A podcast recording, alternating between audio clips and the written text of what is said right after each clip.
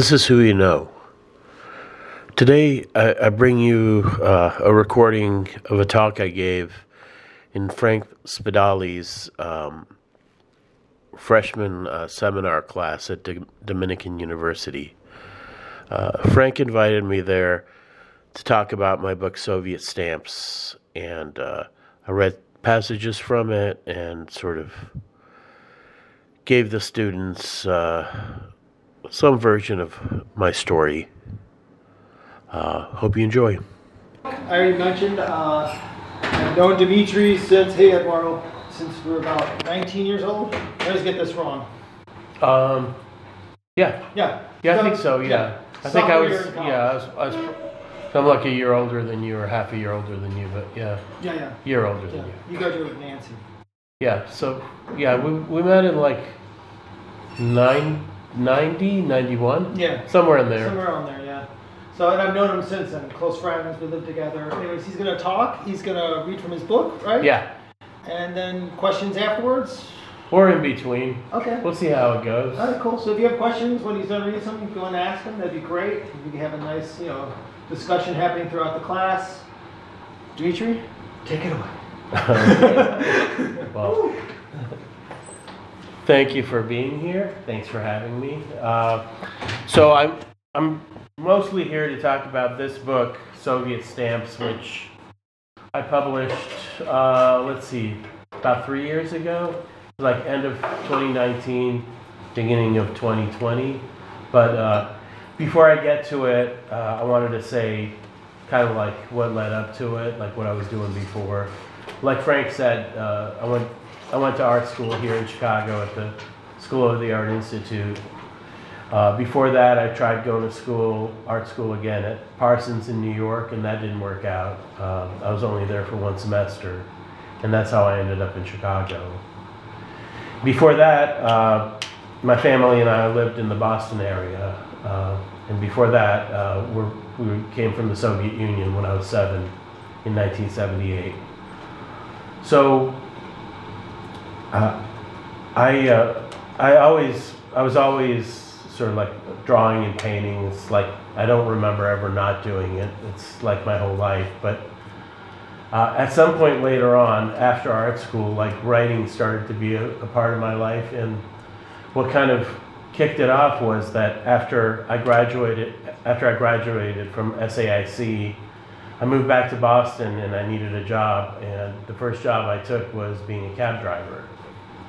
And I was a cab driver in Boston for three years and then later on for another nine in Chicago. And what happened was that I couldn't just do drawings like of my passengers or like the things that they did and said. I had to start writing things down because people would just get in the cab and just unload their whole like life stories at me. So I started writing things down and I first made a zine and then I made a blog uh, and and eventually that led to a book. Uh, so my, my first book, uh, which called is called uh, Hack: Stories from a Chicago Cab, was published in uh, 2011 by uh, University of Chicago Press, and it did pretty well. Like you know, I mean, it, it got some reviews, uh, so sold some books, and you know, I thought I didn't know much about the publishing industry, and I got really lucky with that because somebody there at the University of Chicago Press had been reading my stuff online and got interested enough to pitch it as a book idea to his bosses. But every book I've published ever since that first one has just kind of like been like pulling teeth. It's, it's been a challenge. Uh, like I thought that you know if, if you have a book and people like it, then you'll get agents or like more interest. So you get get, get to a bigger publisher, but in, in my case, everything's gone the other way.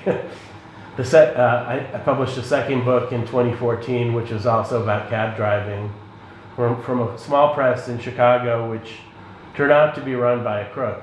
Uh, it's this guy that he's still being sued by people because he didn't pay his writers, he lied to everybody, and like the more successful writers got lawyers and sued him, but I didn't have enough money and it would have just taken too much time. I sort of like forgot about it. so that was a really lousy experience. And like the, in the years that followed, you know, I need, I wanted another project. I, I now had books in my life. I was writing. I was writing book reviews also for the Chicago Tribune and then the Chicago Reader. I was doing a lot of writing. It, it had become a regular part of my life, and I wanted to write more books. But I had, you know, I had no publishing house. I had no agent, like no prospects. I had to figure out how to do this and what I wanted to do.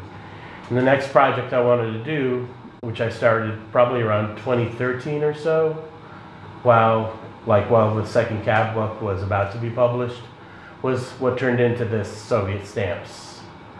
But uh, and what this book is basically is is sort of like an immigration memoir. It's about my family moving to the United States, and uh, kind of like the roots or the beginnings of how I got into making art.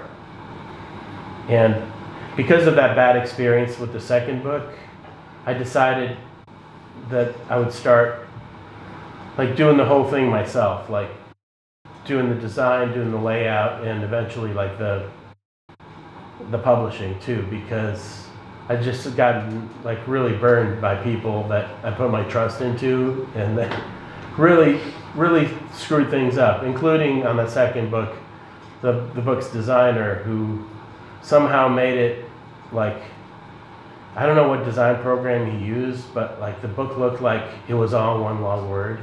You know, it's like a regular book, but like every every word was matched together, and it took like three of us to like sit there painstakingly. It took like a week or two to kind of make it look like it's sentences and paragraphs and stuff. So I figured, like if somebody that got paid to do this can like fuck up a book this bad, I can do it myself too, and that's kind of what I've been doing ever since. So this is this is one of the books that came after after all that all those experiences and uh, you know I kept trying for a while to get somebody else to publish this thing but nobody would so I published it myself. So now I'll read you a couple of pages of the intro and uh, we'll go from there.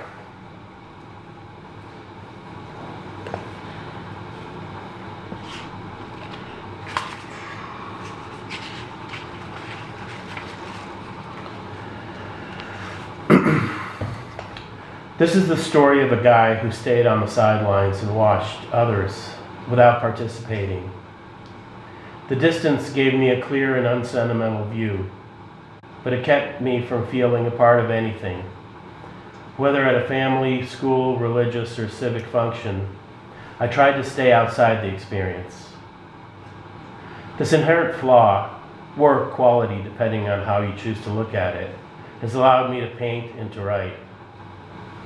I don't know how to be any other way. Is it possible to write about a thing that happened to you the same way you'd write about it happening to someone else? I'm not one to wallow in emotional depths.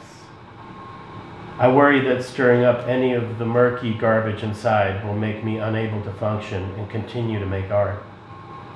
And that's what it's always been about for me the work how to maintain enough of a physical emotional equilibrium to keep cranking things out.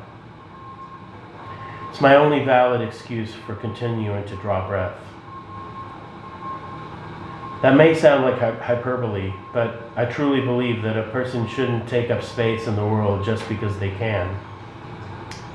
It's not a birthright, and we're not owed anything by the universe. You have to earn your way through prove that you're more than an eating, pissing, shitting, fucking animal. Other species live just to live much better than we do. No artwork remains from the first seven and a half years of my life when I lived in the Soviet Union. What are left, though, are books, records, stamps, and photographs. Relics that provide clues about how I ended up the way I did. The memories of my parents also remain to help me compose picture of what I was like in the years that I myself barely, um, barely what? Barely recall. It's rarely in any of the works explicitly, but most of my pictures are attempts to nail down some feeling of place. The where is at least as important to me as the what, and certainly more crucial than the why. I've never been one to start a painting with much of an idea, but one way or another, most of them end up being about being in a particular place. They're a record of being there. It's especially important for me to get some sense of groundedness across because I've never had any firm grasp, grasp on where it is I'm from. I spent the first seven and a half years of my life in a country that no longer exists. I didn't spend enough time there for a sense of home to have taken root. My memories of the place are spotty and often augmented, if not outright supplied by my, by my parents, grandparents, and family friends. The stories that loved ones tell about your childhood are loaded with good, bad, and sometimes self serving intentions. Like any story that we tell, these are really stories about ourselves. So when my mother tells about the time I nearly got crushed by a toppling cupboard while climbing up to reach a dessert perched on its top, it's more a story about her as a mother than about me as a child. She has recounted this episode dozens of times, but I have no memory of it. The best thing I can do with such stories is to use them as jumping off points, to recount the events I remember myself. Photo albums are fraught with questions too. While they pinpoint definite moments, the, significance of what they depict can be open to interpretation, speculation, and outright confabulation. I've looked at dozens of these albums to gain some sense of the events they more or less record. The one advantage I have is the passage of time. These pictures are 30 to 40 years old, so even though they are pictures of me, have critical distance. Distance is necessary to, to create any kind of art. Otherwise, emotions are too raw or close, and you're hindered by and blinded to the task at hand. Children's books were probably my first experience of art. In the Soviet Union, because of strict censorship, most writers were forced to express themselves indirectly. Most commonly, the best writers went into children's literature or translation if they hoped to write anything that wasn't an outright glorification of the state. The books my parents read to me were filled with clever wordplay and hidden meanings I never caught on to. They were also filled with beautiful and stylistically varied illustrations. The marriage of word and image was introduced to me then and has never ceased being a touchstone. The shapes of the phrases as they wrapped around pictures has stayed with me as much as any idea of what the words in those stories meant. A stamp collection started a couple of years before we left for America was the other crucial formative example of what art could be and what I'd end up devoting my life to. There are many more words than pictures in this book, but almost everything I've ever written was inspired or triggered, triggered by something seen, drawn, or painted. I'll try, ha- I'll try to trace how a seven year old in Moscow with his face buried in picture books, became a 27 year old in Chicago trying to figure out how to make those very same books himself. The 20 year span covered in this book includes many of the significant and insignificant events that formed me. It is a kind of scrapbook extension, the stamp collection I left behind those many years ago. So that's kind of like an intro or sets out what I'm trying to do in, in this book. And I mean, I worked on the book on and off because nobody would publish it. I, I kind of, I thought I'd finished it, let's see, in 2014, then 2015, then 2017. I kept thinking I was finished, but nobody wanted it, so I just kept going back into it and redoing it and adding to it, subtracting from it.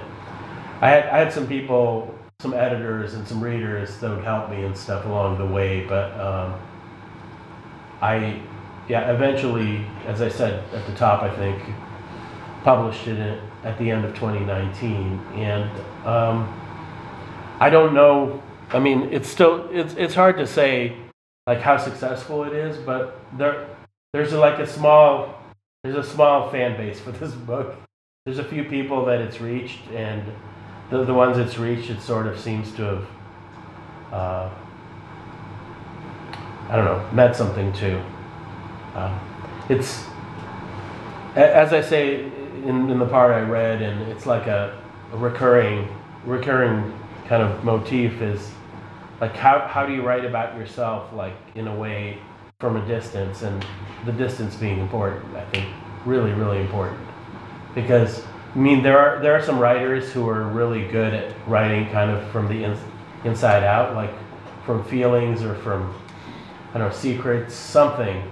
But i'm not one of those. I, I write i sort of i work from the outside. I look i observe you know? So how do you do that about yourself? It's it's sort of like a hard trick. It was a it was a hard book to write, and I yeah I I go back and forth with this book. It's sort of it's sort of difficult. Um, and uh, so that the thing I read was the introduction. The rest of the book is sort of fragments, chapters that cover our like the the time that uh, my family left Moscow, and then we spent some time in, in Vienna, Austria, and then Rome, Italy, before we were allowed to move into into the United States, uh, like the early school years and stuff like that. Uh, and it ends uh, with, with my time in, in art school, the, t- the time with, with Frank, uh, and uh, sort of like the beginnings of writing. So, like I say, like a 20 year 20 year span. So. I don't know. Does Does anybody have any questions, comments so far, or should I go on? I can read something else. Nobody. Okay. All right. I will read. Let's see what I have here in my notes. We'll talk about that. Talk about that. Yeah. I will. I will read another chapter.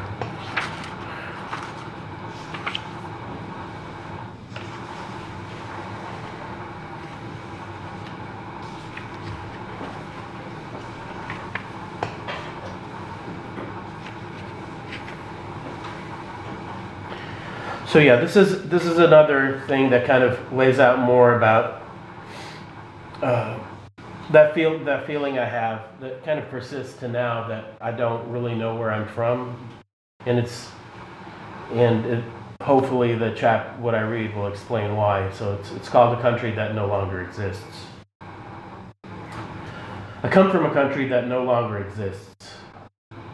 I don't mean that in any dramatic or metaphorical sense. I was born in the Soviet Union in 1970. We immigrated to the United States in 1978. Then the country collapsed in 1991. Moscow, the city where I was born, still stands, but is now the capital of Russia. On Google Street View, I've looked at the building that housed the communal apartment in which I spent my first six years but I felt no recognition seeing the facade, sidewalk, windows, no stirring of memory. When people find out where I'm from, one of the first questions they ask is whether I've ever been back. My stock answer is that there's nowhere to go back to. Of course, a memoir is an attempt to go back. Writing about the events of decades ago is a particularly, particularly self conscious kind of time travel. You know there's no way to shed the accumulated experiences of intervening years. A 49 year old can't begin to even pretend to be a seven year old. In painting, there's been a, a, worship of children's creativity for many decades. The idea is that a child's way of making art is unencumbered by intellect, self consciousness, doubt, history, or any other possible obstacle. That it's somehow pure. I've never entirely bought this romantic notion. I have no interest in returning to an innocent state, nor to channel some naive version of creativity. Thinking about events that happened 40 years ago is not a matter of returning to those times. An, adult, an adult's idea of childhood has very little to do with that actual childhood. The idea of trying to recreate the sensations of that time from inside seems like some sort of magical possession ritual and holds very little appeal for me, were it even possible. So, why write about the past at all? The simple answer is that it helps you make sense of the present. Everything you've done and every place you've been alters where you end up. This is where being from a place that no longer exists comes into play. Emigrating from the Soviet Union is the central event of my life. It always will be. It lurks in the background of everything else that's happened to me. It's the foundation of everything that I am. Coming to an understanding, or at least some peace, with immigration's mystery is the reason I'm writing this book. There's probably no way to to be free of one's past, but I hope there might be a way to be less haunted or hindered by it. No one else in my family sets as much stock by our immigration as I do. My parents were both 30 when we moved, and my brother was four. They were fully formed people, while he was barely self aware. All I can report on is how it appears from the outside, but None of them seem as affected by the event as I was and continue to be. My parents already knew who they were, and Boris had, hadn't had time to decide yet. I was just in the process of becoming whoever it was I was going to be when the whole context of my existence was removed with very little warning or explanation. I was told we were going on vacation, on a trip, but we never came back. On the day of our departure, I ran away to the playground outside my grandparents' apartment building. I sensed something was wrong, that something was about to change in a significant way. This is not to assign blame. Most Jewish families offered the opportunity to, to leave the USSR in the 1970s would have leapt at the chance. There was no viable future for free thinking people in that country, much less free thinking minorities. It was no brainer that my parents had to leave and try to build a new life in America. But to a seven year old, who knew nothing but life in Moscow, it was a catastrophe. I don't mean to say that my childhood in the USSR was a paradise from which my parents banished me. My mother claims I was a much more happy go lucky child before we left, but I suspect she has rose colored glasses, the way mothers often do when remembering their children when they were very young. My father, on the other hand, is convinced that it I'd have felt like an outsider whether we'd moved or not. Some people can feel at home anywhere, whereas others are unsettled even though they've never left their hometown. I ask both my father and mother about what I was like in order to see how it jives with what I recall. Of course, their memories have undoubtedly changed over time as well. So this is unstable ground to get a fix on. I doubt that my parents ever see their children clearly. I, I doubt that parents ever see their children clearly, not just my parents. Uh, there's so much investment of time, effort, and emotion, not to mention DNA, involved that the picture that emerges is either overly sentimental, idealized, or otherwise altered to remove the real flaws that make us who we are. Still, because they were in their 20s and 30s during the time in question, I have to rely on their recollections for at least a part of this picture. I feel on more solid ground when asking them about their youth rather than my own. Hearing them talk about themselves helps me to fill in the gaps. to picture them as people in my childhood world rather than just parents. They're less sparing or forgiving with memories of themselves than they are with memories of me. It's difficult to explain to them that I have no interest in finding out whether I was a good boy or a bad boy or to fix something that was broken. What I'm after is a description of the events that led us from Moscow to Vienna to Rome, and then to Billerica, and finally to Brookline in Massachusetts. We crossed the divide of the Cold War just as the side we were coming from was beginning to disintegrate. Like a fading memory, the, di- the disappearance of the, the Soviet Union makes the job of tracing my origins much more tenuous. It's as if someone took an eraser to the blueprint of a building and got rid of the first few stories. You can infer their structure by the visible floors above, but questions will always remain about the foundation. My father's father wasn't around much the first five years of my father's life. After World War II, many Jews in the Soviet Union were either stripped of their positions or sent off to work in remote regions. Stalin punished them for imagined crimes against the fatherland, the chief one being the ethnic lineage they had no control over.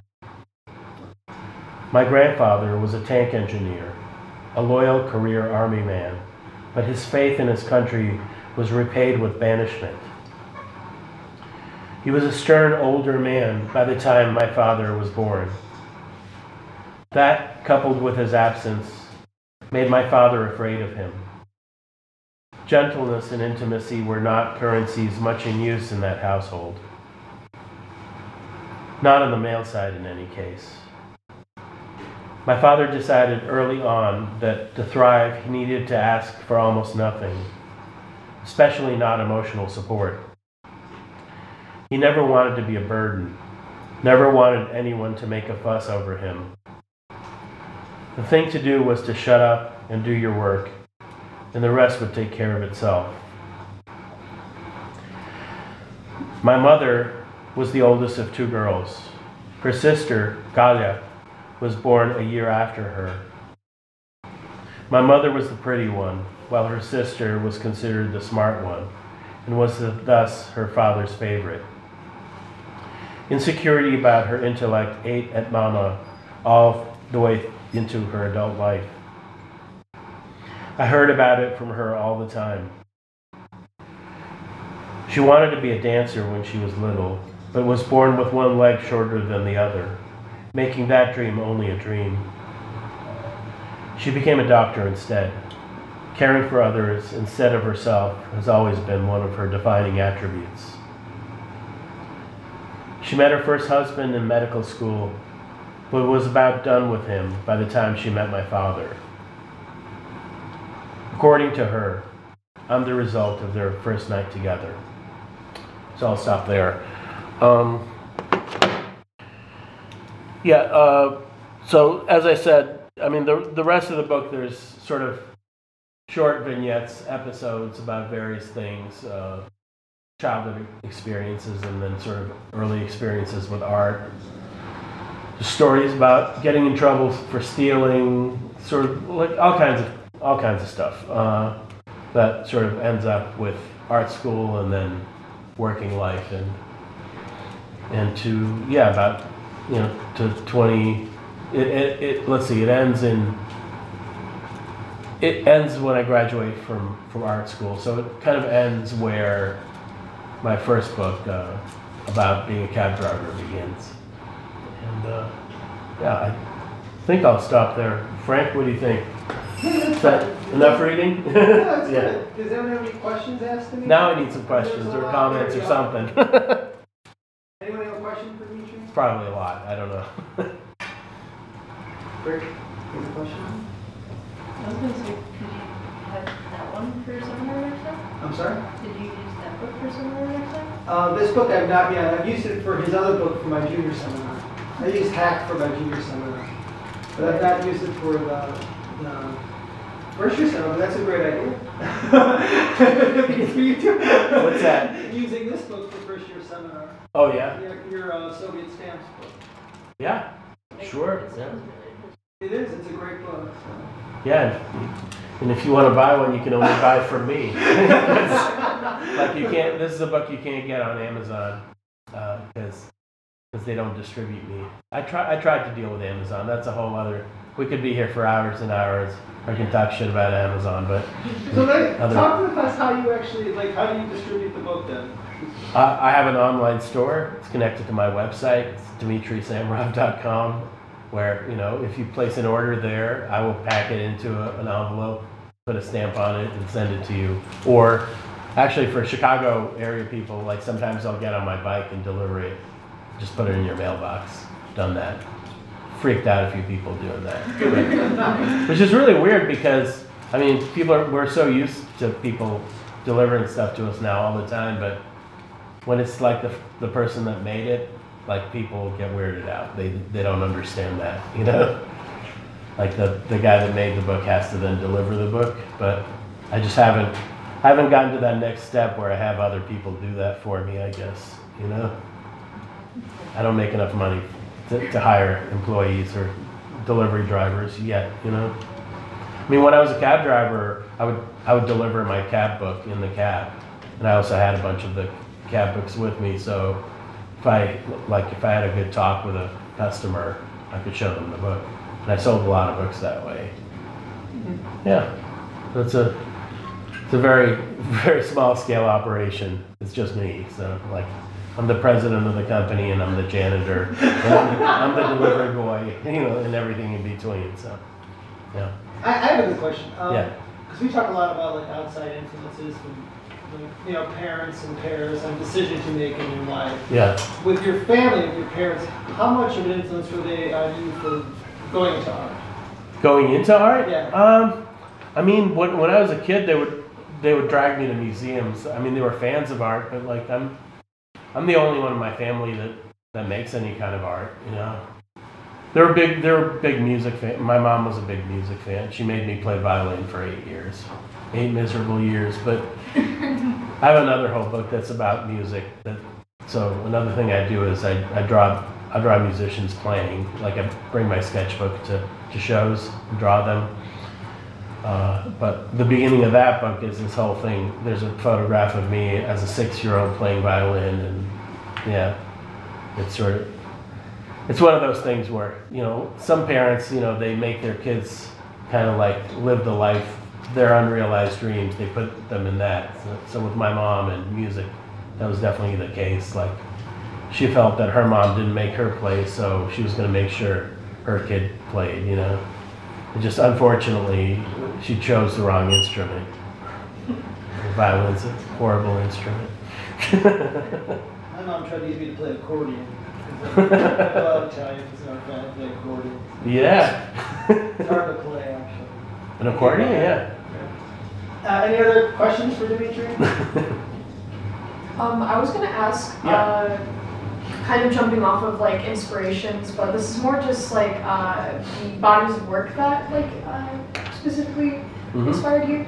So possibly like authors you've read that like got into writing, like their specific writing style, or like any artist you've seen either from, I don't know, just like pieces of art you like, or the children's books that you read when you were a child.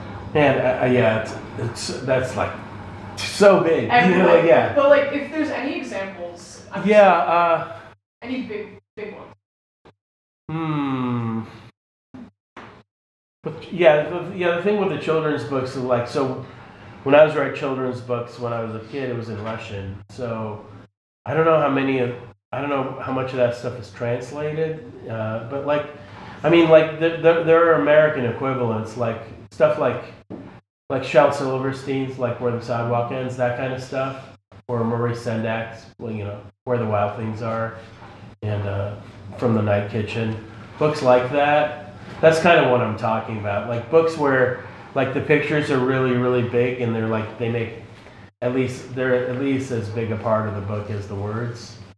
It's sort of like like all my books. I have seven books now, and all of them have like at least like 50 illustrations. Some of them have like 200. You know, they're just full of pictures. So it's always that thing of like the pictures and the words and like wrestling between the two. Yeah.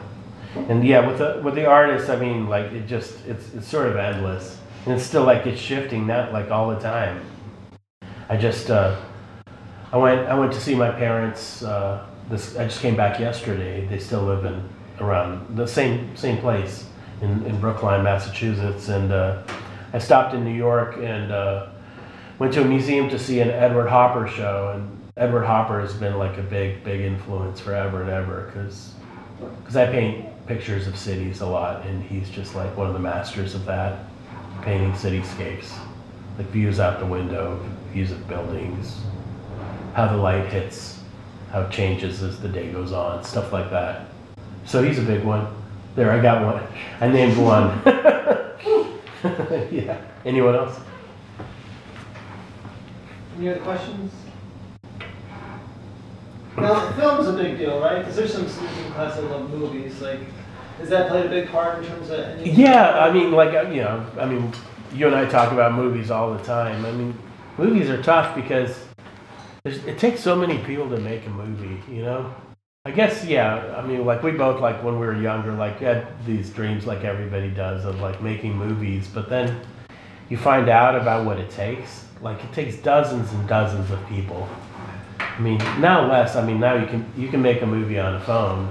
There, you know, there are two-hour movies like that look like they were shot on professional cameras that were made on iPhones now. But yeah, back back when I was younger, I don't know. I mean, yeah, I have, have a friend who's a film director that I've done stuff with, and uh, I just yeah most of the stuff I do is just it's solo, you know, like, um, and it, it's just it seems to work better. Um, yeah, I'm I'm sorry. I always go blank. My mind just goes blank when it's like an open-ended question like that. Like it's best of like, what's your favorite this? Like, what's your favorite color? Like, yeah, I don't know. It's, it's just too much. It's too much, you know, like. Uh, do, you, do you guys talk about movies in, in the class? Well, there's- like, has some something come in up? Class like are interested in film writing. So, like, what what's one that's come up? Has can you think of one that's come up? A movie? Um, not a movie, just in terms of profession and careers and stuff. People speak of. Yeah, yeah. I mean, now I, I mean, I will say, part part of the way I make a living these days is reviewing movies. So I, I review movies sometimes for the Chicago Reader. So I get to, you know, I watch a lot of movies, and and and, and that, you know, that's that's interesting. Yeah, but also, yeah, how you make a living and and the thing that like sort of like is important or it drives your life are always often two different things. There's very few people I would say that actually make their whole living from what they love, you know. And so the movie reviewing and the book reviewing and the art reviewing, I wouldn't say is like. I mean, you know, it's for money. that's, what I'll say about it. And it sort of feels like, part of me always feels like I'm working for the enemy, like being a critic, you know, when, when I write about something, like I'm betraying like the filmmaker or the artist because it's they're they're doing the real work, you know. Me judging it is eh, you know, it's for money. Now, can you talk a little bit like about your last book you wrote? You, about, Sure. Yeah. Yeah, so I just just published a book in September this September called Paint by Numbers, and it's uh, sort of a, a fictionalized uh, account of some experiences I had with a couple of famous artists, and you know, like how shitty they were, basically. Like the art world is filled with people with gigantic egos and that don't necessarily treat other people well, and. Uh, it's it's based on experiences I had, like kind of going back like 10, 15 years. It's stuff I've been chewing over in my head for a while. And my last couple of books, that one and the one before, which is called Old Style, which is which are story, bar stories set in Chicago, are now, I mean, technically fiction, but they're fiction because they have to be because I have to have I have to protect the guilty and have deniability. So if somebody says that it's about them, I can say no, it's not. That, that's not you because that's not your name. You know, that's what it's. It's only recently that I figured out why why people have to write fiction, and it's you know it's to protect themselves and to yeah have a little bit of distance from not get killed by other people or not get attacked. Uh, it's sort of necessary. Um, but yeah, it's yeah. It, each each book is sort of like presents its own challenges. That's a little bit different, but they're all they're part, part all parts of one whole, which is like like how you make it, you know, through through life by expressing yourself either in pictures or words, and how you make a living, how you deal with others. Those, those are the subjects, you know. Have you ever tried, um, like, wanting to publish your book on social media or, like, you know, recommend it to people on social media? Uh, I, I, okay, I, I've been on social media. I'm no longer on social media. I, I quit like coming up on eight years ago. I just, uh, it, it, it became like, you know, each, each platform had, had its own like, uh, sort of like a bunch of bad experiences connected to it.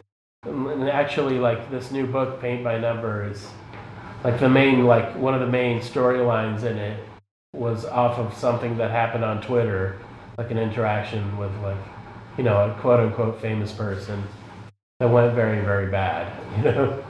So I, I kind of I stay away. uh, I, I let other people do that, and I don't know. I mean, I don't know what what do you guys use? I mean, like you know, Twitter is crashing and burning. I don't know if Twitter matters to you guys at all, but that was the last one I really used. Uh, I tried Instagram for a very short time, but it didn't do much for me.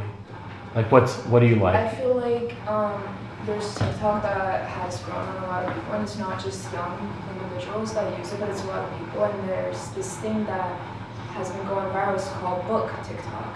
And Mm. there's a lot of, um, well-followed, yeah, well-followed people that review books, Mm. and some get a lot of, you know, views, and I feel like that can help. I have a friend that just yeah, he had a book something go viral on there. He sold ten thousand books in, in like in like a month. That's amazing. Yeah, it's crazy.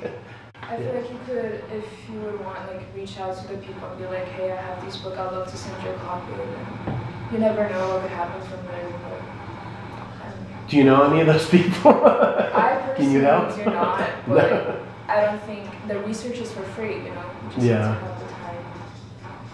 You Yeah. also can view TikTok without having an account, which nice. Yeah. Mm. You can really? Yeah.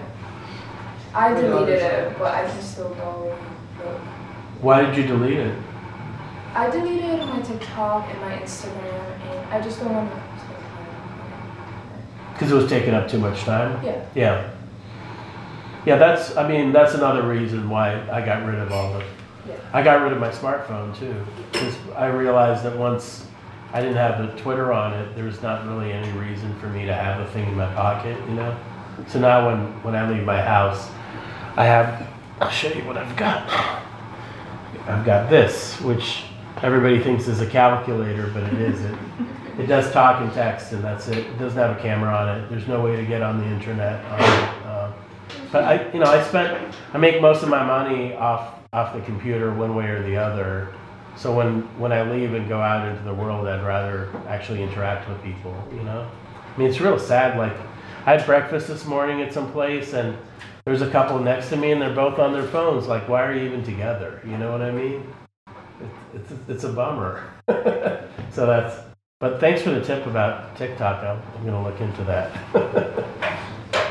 A lot of the stuff on BookTok does seem like very like YA oriented, but you Yeah. could start a new market. yeah. Bring, bring some variation in. Yeah. I mean, that sounds really interesting to me to read about. Mm-hmm. Yeah.